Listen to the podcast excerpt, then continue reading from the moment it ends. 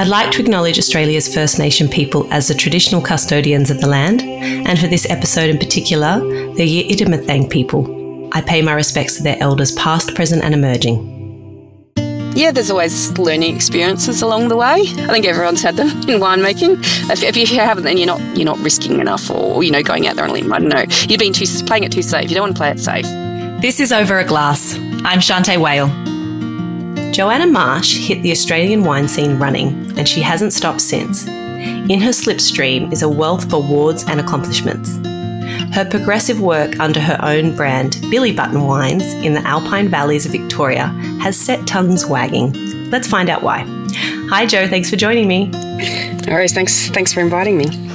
I've long been admiring your wines for a long time, um, and I think you live in one of the most beautiful parts of the world. When did the wine bug bite you? Um, it was uh, not a direct path into wine. I think, like a lot of people I've met in the industry, um, I was actually um, studying chemical engineering and science at Adelaide University, and was a bit sort of disillusioned with uh, where I was going to end up um, when I graduated. Um, so started you know, considering my options um, when I happened to speak to uh, a fellow student who was considering um, working in the wine industry when they finished, and that sort of put me on the wine track, um, I guess. And I guess I was thinking about you know the beautiful wine regions and and that kind of thing. Um, sounded much better than a chemical engineering sort of industrial plant type place. So um, yeah, I kind of pretty much made the decision overnight um, and transferred to winemaking at that time. And I guess it's um, at the time I probably wouldn't say I had a love for wine. Um, I was only uh, 19, um, but it's certainly certainly grown on me, um, as it does a lot since then, continuously. So, did you find when you transferred? Did you find that you know that's a lot of kind of chemical processes too, lots of science? Did you enjoy that side of things, knowing that it, at the end game was production of wine? Yes, yeah. I, would, I was always um, I'd always loved chemistry, um, and was yeah studying um, organic chem- chemistry um, in my science degree as well because um, I did like that side of things. Um, so I. I enjoy that winemaking uses that, but I do also do like the, I suppose, artistic side to it as well, getting to to use your own style, I guess. Hmm. Your first posting was with Southcorp at Treasury Wine Estates. So you went straight to the big guns. What was that experience like? Uh, amazing. Um, I highly recommend it, I suppose, for anyone sort of um, coming into the wine industry. Um, it's it's the best way to do it. I think is to go big and then go small. It's much harder to go the other way. Um, you just learn so much um, in the large company. Um, with uh, such diverse wineries, um, you learn a lot about the logistical side of winemaking.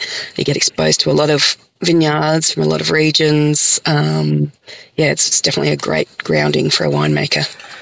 And how long did you spend there? Um, so I was on their graduate recruitment program, um, which lasted for two years, um, and they post you at um, at different um, locations. So um, I started off at Penfolds in the Barossa, and then I went up to Rosemount up in the Hunter, and then finished off at Lindeman's at Karadoc, and from there I took on the assistant winemaker position at Seppelt in Great Western and basically stayed there the next eight years, progressing through to um, senior winemaker. Um, and yeah, after eight years, I suppose that was the time I decided I'd had enough um, large company and um, time to try something different. It must be amazing, like coming straight out of school or uni, sorry, and then walking into somewhere and working at a place like Lindeman's. Did you learn a lot I imagine you learn a wealth of history about the Australian wine scene and, and, and you know, these people that have been making wine for so long. was that an amazing experience? Yeah, yep. I was definitely, I was quite intimidated. Um, early on, I think, because I didn't come from a winemaking background. I didn't have any sort of winemaking connections. Um, and yeah, I guess I doubted my ability um, quite a lot early on.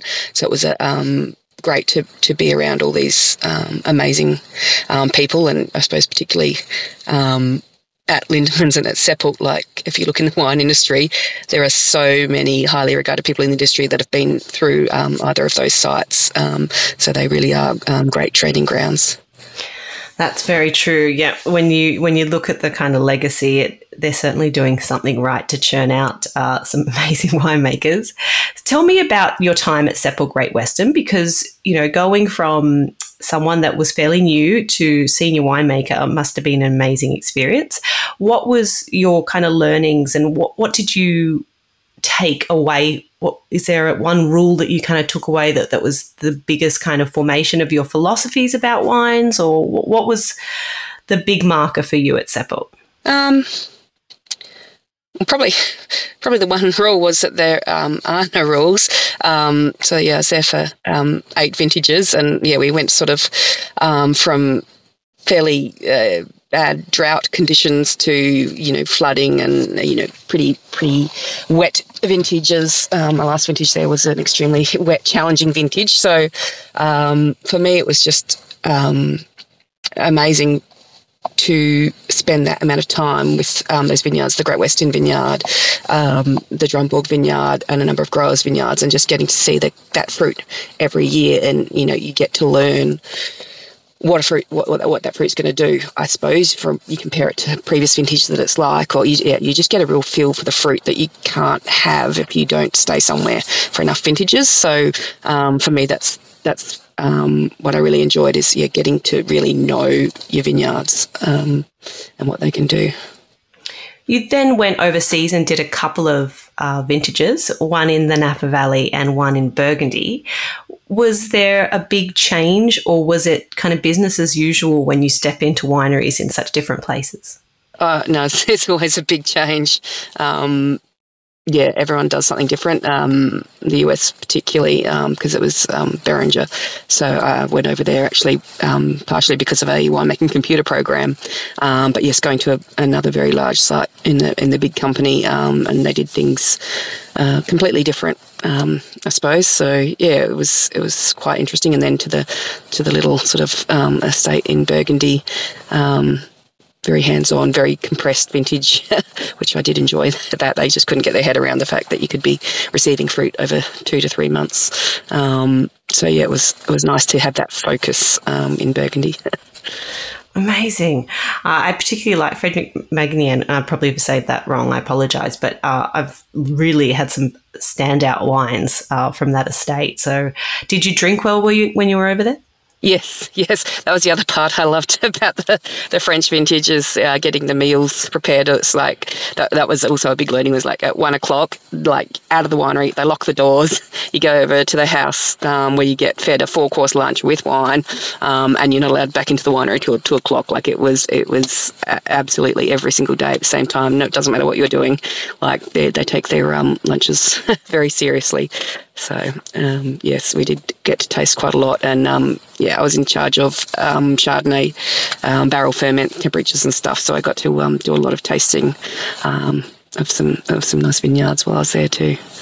Oh, what a dream! I mean, I hope that you've taken that. Uh, that kind of tradition into your working life now and you occasionally stop and feed yourself. but I, I, want to talk a little bit about the award that you won for your sparkling wine, the Graham Thorpe Memorial Scholarship for um, your 2009 Best Sparkling. Um, that's an incredible award to win. And it was the first sparkling wine that you ever made. I mean, sparkling wine is not kind of an entry level wine to make, it's probably got some of the most um, thought, planning, technical details that you need to know. Tell me about what winning that uh, scholarship was like. Um, oh, um, yeah, amazing. Um, to get something uh, good out of, I guess sparkling came to me in a bit of a difficult situation um, six months after I started at um. Um, they made the decision to shut down all of their um, packaging there. At the time, there was about 150 people um, working on site. They had about six different packaging lines, um, and they were all to be shut down um, and moved to Mildura. But they decided to keep the traditional method sparkling continuing at Great Western. Um, and I was uh, given that job. like I said, six months out of the graduate program, you're now going to become our traditional method sparkling maker. Um, so yeah, it was a pretty pretty rapid learning process. Um, but yes, I certainly absolutely loved it because that was sort of the first real thing I was given as a winemaker, my first real responsibility. Um, and yeah, really, really relished um, that opportunity to then win the award with the first wine I sort of made from start to finish was was pretty amazing because um, I was also tasked with improving the sparklings there. They hadn't sort of been doing too well at shows for a while. Um, so yeah, that, that gave me a real boost of the confidence. But yeah, um, as winning that award, uh, I got a trip to Champagne. Um, I got to visit a number of champagne houses and spend um, uh, 10 days with a champagne uh, consultant going around to all the smaller houses. And uh, it, was, it was one of the best times of my life. Um, yeah, I just remember traveling around with him and just, yeah, just going to all these little estates. He often, he'd often make sure we arrived at the best ones around lunchtime so we could join in their like communal lunch with um, all the pickers and everyone like that. And yeah, just tasting the juices at the different places. It was, yeah, it was, it was fantastic experience. Amazing. And sorry, I should clarify. You won that award in 2009, and it was for the 2005 Seppelt Salinger. Sorry, I just want to make that clear. Did you do you have any bottles left that you kept and put aside for yourself? Uh, I think I do. Um, my parents. Um, uh, live in um, South Australia um, in Currency Creek, and um, when they built their house, they built an underground um, cellar. So all of my um, wines, special wines, have gone there, which is now a thousand kilometres away from where I live. So I don't get back there too often, um, which means that uh, things tend to tend to not be rated too much. So I think I do still have a few bottles of of that one left in the cellar there. Amazing. Well, that, look, that's a very smart move. I've always said that you know your really special bottles should be kept off-site somewhere where you can't make that 2 a.m. decision to open I don't know, a, a, little old bottle of DRC when you're never going to remember it. So I think that's quite a smart move. Yeah, exactly. yeah, now, it works out pretty well. Every time someone comes to visit, I get them to bring a, a mixed selection. I've got, yeah, quite a lot of older uh, Seppelt, Seppelt wines in there. That's really cool. Now, you made the decision to go out on your own and produce wines for yourself, which is always, I imagine, a pretty scary move. Uh, Billy Button Wine started in 2014 and has had great success. Tell me a little bit about starting your own brand. And why name it after the gorgeous little uh, native daisies? They're one of my favorite australian uh, natives and i'm so glad that you've drawn attention to them. Um, yeah i guess so, so the real um, catalyst for starting my own wine brand i'd never really thought about it or planned it prior to it happening, I guess. Um, but it was as um, I'd been working in the Alpine Valleys um, for a couple of years, um, and it's an amazing community up here. Um, fantastic um, growers, um, lovely people, um, and and really good fruit. But um, no one had really heard of it. Like we we actually had. had been receiving some Alpine Valleys juice uh, when I was at Seppelt, but I'd never actually visited the region. So yeah, I got to got to know all about the quality of fruit here. But at the time, um, bit challenging in the industry, and a lot of the growers were actually struggling to sell their grapes, selling them for you, you know uh, un, un, unsustainable pricing or picking them onto the ground. And I just thought it was such a shame that no one knew about this amazing area I'd discovered, um, and so it got me sort of thinking about how how can we help people get to know the Alpine Valleys as a, as a wine region. Um, so I decided the best way was to, to make wine from there as best as I could and, and try and get it out there um, and get people talking about the Alpine Valley. So that was sort of why um, I started, and um, hence why it was really important to me that the name of the brand had a connection to the region. Um, uh, as along with um, wanting the brand to be um, friendly and, and, accessible, and I didn't want it to be intimidating to people. I just, you know, I wanted it to be just a fun, um, easy to access sort of thing. And uh, to me, the Billy Buttons, um, the name says that, the the the flower says that, um, you know, the bright yellow colours. So it just, yeah, seemed to be a perfect fit. Yes, it does just radiate sunshine and warmth and happiness. And yeah, I totally agree. Your labels do that. I think uh, from everyone that I know that's met you, they say the same thing about your personality too. But the Alpine Valleys is probably one of the most beautiful places. You know, you're sitting right at the foothills there. Um, of the mountains. Tell me a little bit about what viticulture is like. It does get pretty cool. You have a lot of rainfall. So tell me a little bit about kind of the challenges, but also the beauty of growing grapes in the Alpine valleys. Uh, yes, it's certainly certainly um, challenging um, when you're in a sort of marginal um, climate like this. So um, when I started Billy Button, like I said, it was uh, was um, to help the local growers who aren't, unable to sell their grapes. So um, it was really initially working with those established growers, um, but we've actually just in the last sort of 12 months now moved into sort of vineyard management ourselves, taking over a couple of vineyards. Um, so we're really learning um, about the challenges um, of grape growing because it's been a pretty challenging year.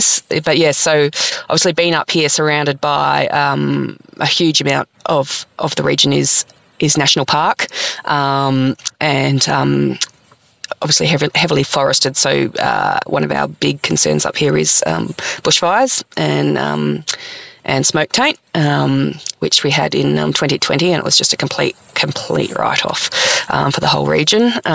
So yes, you've got to factor that in to your thoughts that and, and just be prepared that yeah you, you know it's probably one in five um, one in ten one in eight yeah, probably in the in the long run, probably yeah, somewhere around that, somewhere between one in five and ten years that you will lose to um, to uh, smoke taint. So you sort of have to be prepared for that. That you can put in all the hard work and lose it at the last minute. Um, and then same with just the other all the other issues with growing. Um, frost can be an issue. Um, we had uh, yeah some bad frosts um, uh, this spring, uh, some pretty late frosts that um, yes some vineyards were affected um, quite badly, and other ones escaped it completely. So, yes, we do have some lower crops um, in some areas because of the frost.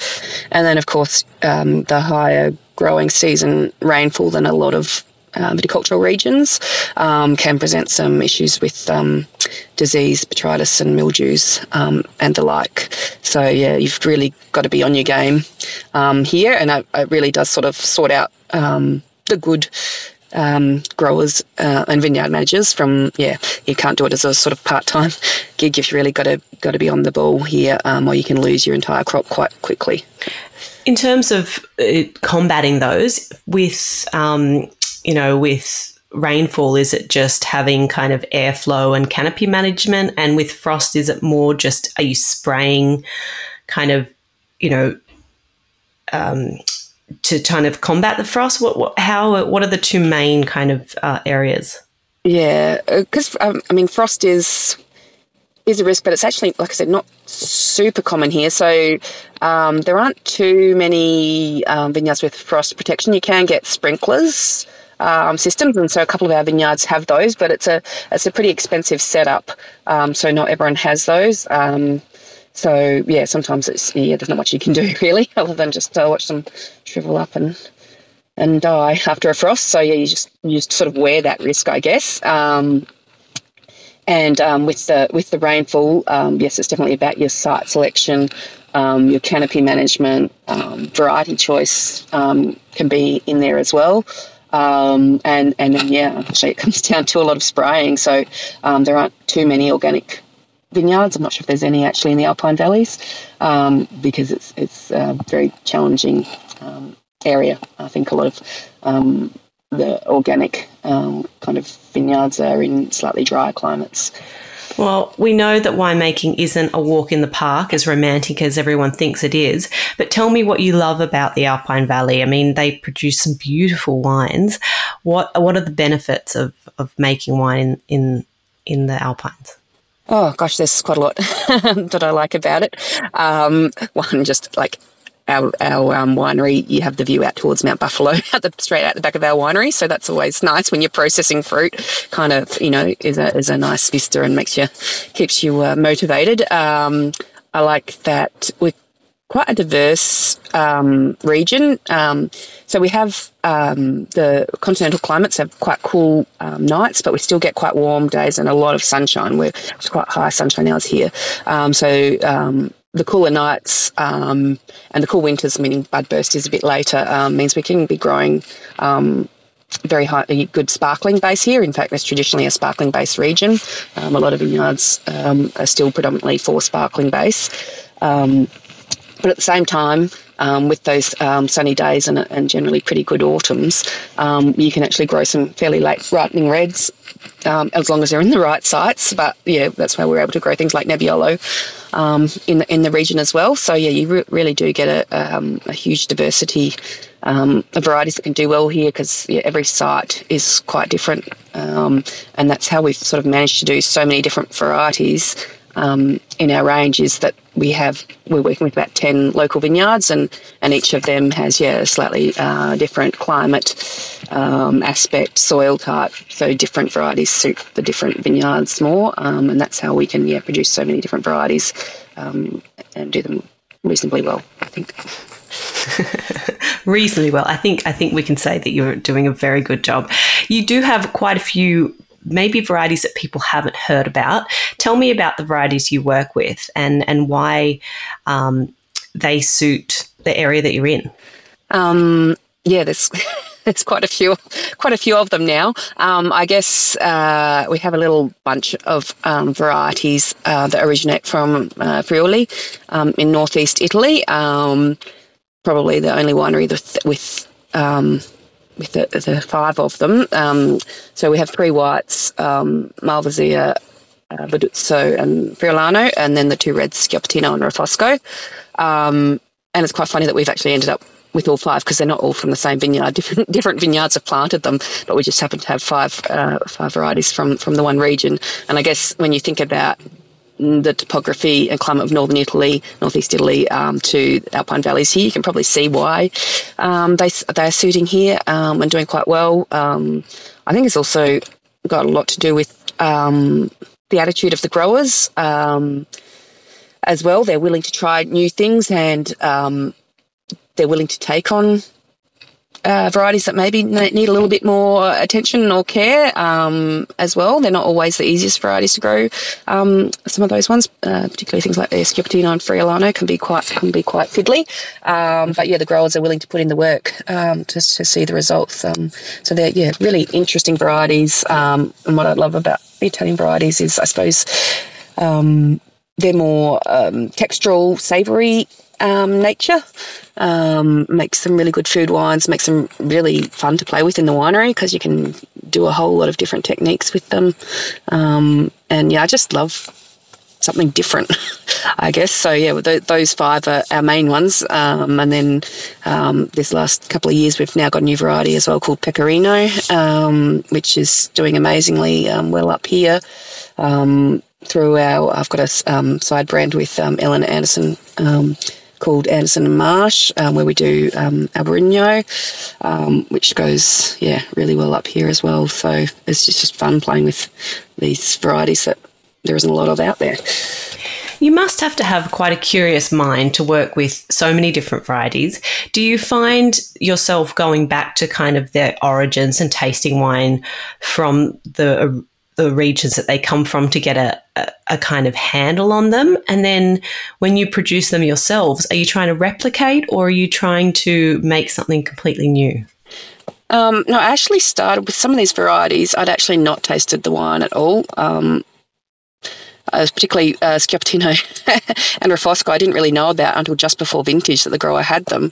because um, though they were he's only got a couple of rows of them and he actually wasn't planning on picking them.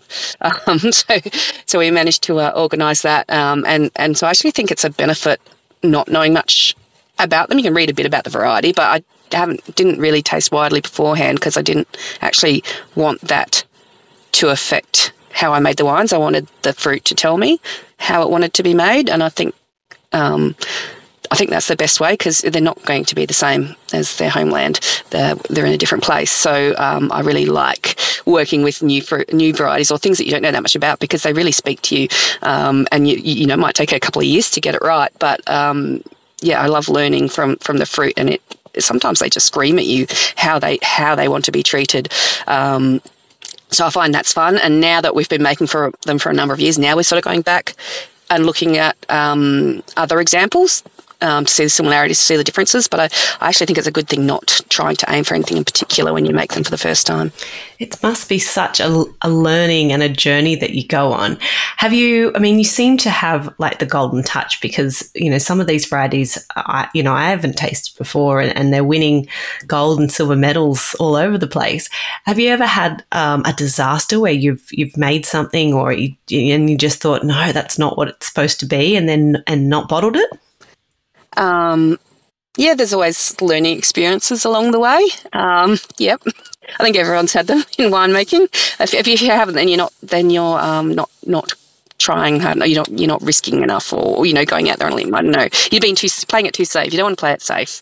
Um, yeah, because you don't learn by playing it safe. Um, so you, yeah, sometimes you've got to push the boundaries and like, okay, won't do that one next year.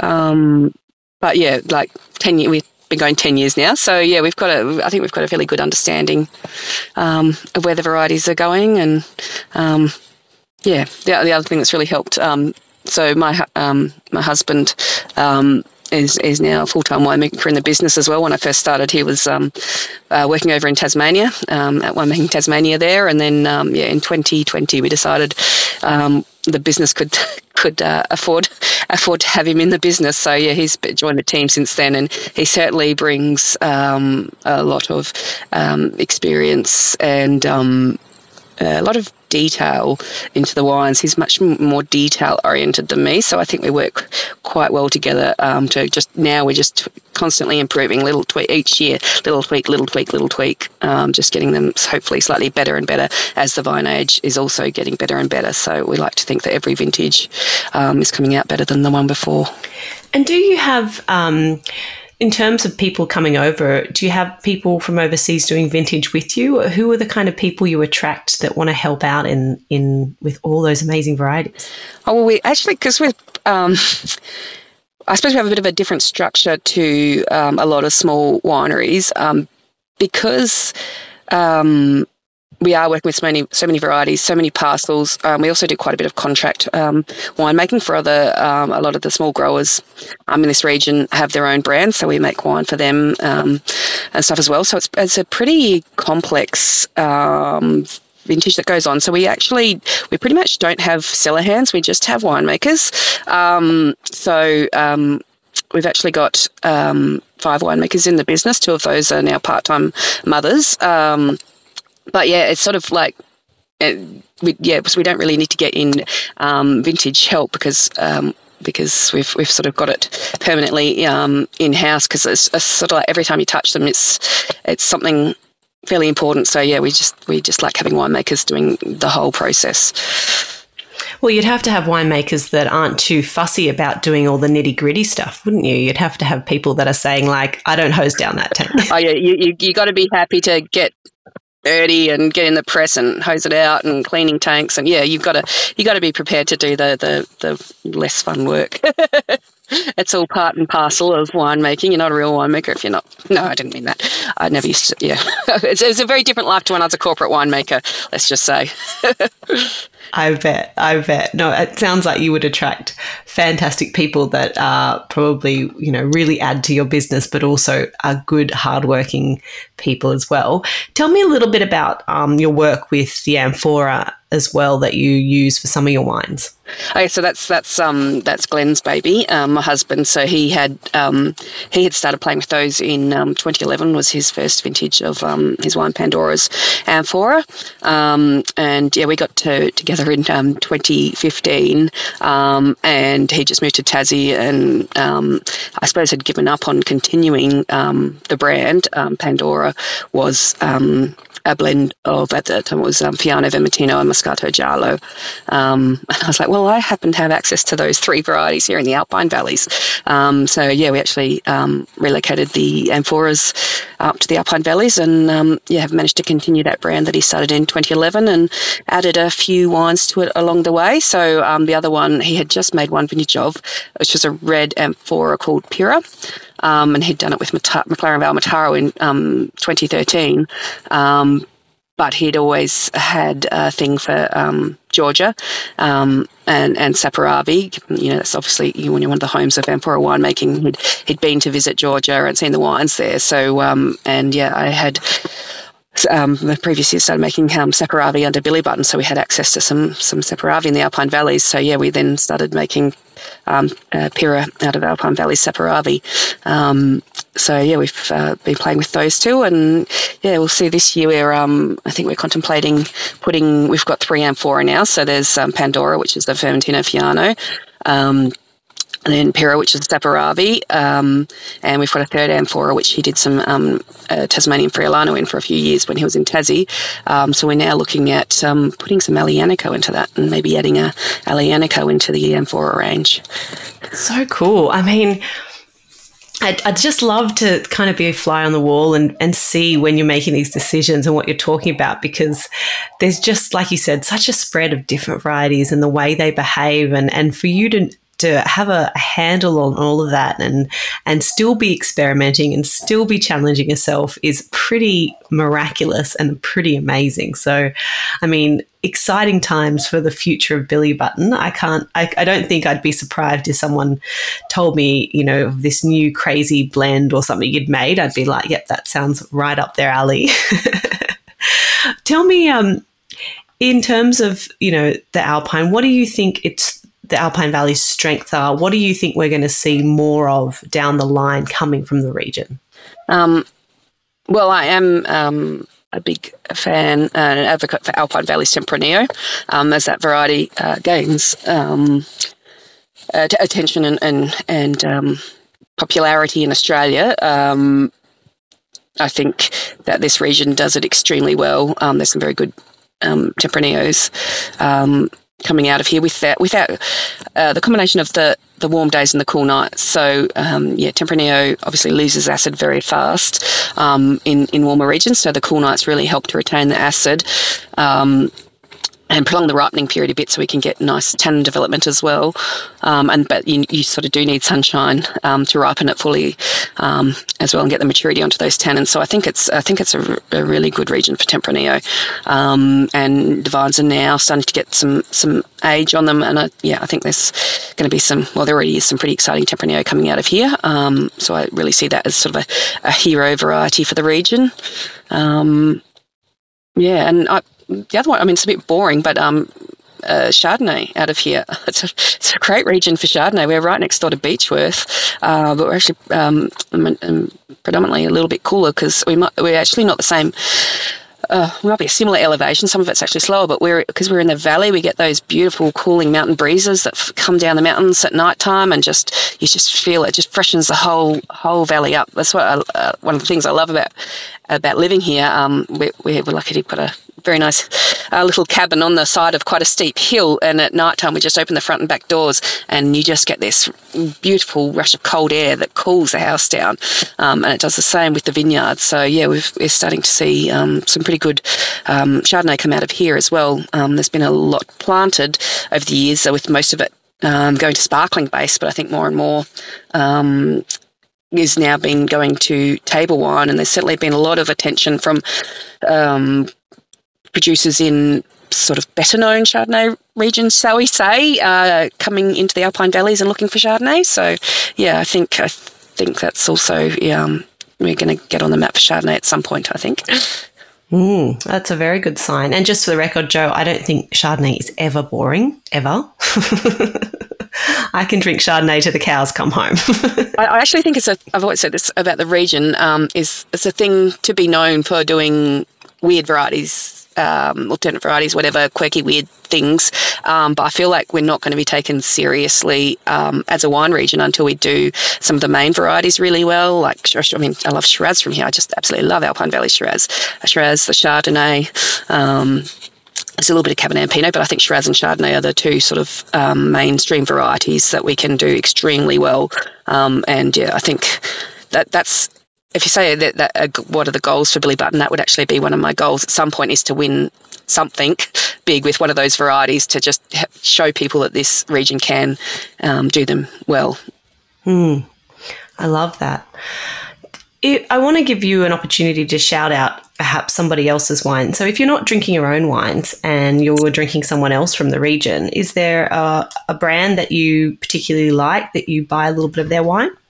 Um, oh, there's a couple, but um, certainly um, Eleana from Mayford. Um, we have the brand together. Um, she was one of the first people when I moved up here. Um, I was working at Feathertop Wines. I think I'd been there a week or something when this person popped into the cellar going, "Hello, hello, I'd like to introduce myself." Um, and um, yeah, she, she's been a um, a great friend of, of mine over the years, and I enjoy her wines. It's, it's, it's quite interesting because we you have this joint brand. Um, we have very different styles of winemaking. um, her, her wines are, um, are, you know, very serious, very age-worthy wines um, with a lot of tannin and a lot of structure, and, and I'm, I'm sort of using a bit more of a, um, a gentle touch to make them a bit more uh, approachable and and and aromatic. So yes, it's quite interesting seeing the different versions um, of the same varieties. Um, particularly in the early days, we used to go and do a lot of trade work together, um, and, and, we'd show our Chardonnay, Shiraz, and Temp side by side, showing the, the, different spectrums of what they can do um, in the region. So yes, I always enjoy tasting those wines, particularly if I can send them to South Australia into my museum for a few years um, and bring them back with a bit of age on them because that's when they really sing. Um, I enjoy those, and yeah. Uh, uh, Ringer Reef, a little winery um, in Porepunkah, um, is making some pretty interesting wines as well. So um, they've got a, um, a, variety called Vespolina. Um, I think it's the only Vespolina in Australia, um, and it's uh, uh, from Piedmont, a very rare variety, and it was this amazingly fragrant, very peppery, lighter-bodied red, which I find, yeah, I just love it. Oh, that's a cool one. I know of Eleana's wines, but I haven't heard of those, so I'll have to look it up if there's any available. That's yeah, they're a bit of a like kind of they sell through their cellar door website and um, they're just a little, a little, a little winery. So I don't think they get too far out of the Alpine valleys. So it's sort of a bit of a hidden secret. You have to know about them. Exactly, and that's exactly why I asked you. I thought that the winemakers always have a very good squirreled stash of great stuff that you don't get to see unless you're normally invited to their home. So I'm glad to hear that we've got some secrets out of you. Who who are drinking your wines? What what is your kind of? Do you have a target market, or who do you find really responds to your wines? Um, yeah, it's interesting because we, we do work with, um, we've got some marketing consultants. Um, who was actually my, my old marketing manager back in the days of Seppelt when I decided to, um, to start my own brand. I, I tapped her on the shoulder, Trish from um, Mastermind Consulting, and she's sort of been helping me through the whole journey. And yeah, that's normally the thing is you like, who are your target consumers? And, and you know, particularly at Seppelt, we have a very, very specific um, target consumer. Um, whereas we seem to have quite a broad range. Like we really are spread out um, uh, amongst age groups, um, amongst genders. Like yeah, we don't really have um, a specific target market. I guess we have you know a lot of people that are sort of low involved wine people that don't know that much, but just like having an occasional drink, to some very very involved well, you know wine people that are really very serious um, about what they drink as well. So yeah, we have a pretty broad spectrum um, of people that uh, enjoy our wines. You know, that doesn't surprise me because I feel like this is the first time we've chatted. And what I've got from this conversation is that at the heart of Billy Button Wines is um, quality, a very serious, you know, approach to making great wine, but it's kind of wrapped up in this accessible, fun, playful, creative um, ball, yellow ball, if I may say. And uh, I think that that's fantastic because that is really how we want wine to go forward, you know. Uh, for the next generations, is it's supposed to be fun and it's supposed to be delicious, um, and yeah, you can you can get you know you can get technical and you can talk about lots of chemicals and things and surely you can but um you know it's it's wonderful i think that what what you're giving out is is really um just the joy of what the wine industry is. So that's really refreshing. Thank you. That's good. That's that's the aim.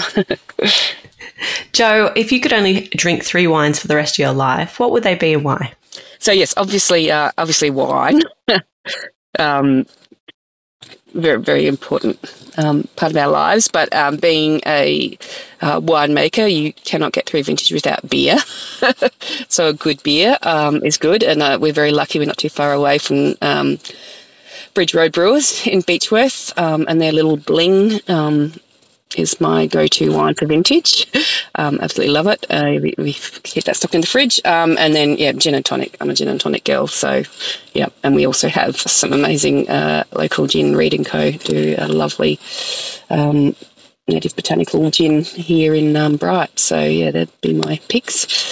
Three excellent drinks, uh, classic for a reason, but they are all totally delicious. Uh, Jo, I have loved having a chat with you. Uh, I think, you know, what an amazing uh, winery you run and some amazing wines that have just uh, reshaped how I think about some varieties. And in fact, you know, showed me varieties I've never even seen before. So thank you so much for your time today. I know how busy you are. We really appreciate it. Keep doing what you're doing, and uh, hopefully, I'll get to have a drink with you in person one day. Thank you so much. And yeah, I look forward to it. If you're ever up this way in the beautiful Alpine valleys, please, please give me a bell. This is Over a Glass. I'm Shanteh Wale. Stay tuned for more stories from the world of wine and drinks. Listen in every Thursday on your podcast app. Follow us on Instagram at Over a Glass Pod and contact us at overaglass at deepintheweeds.com.au.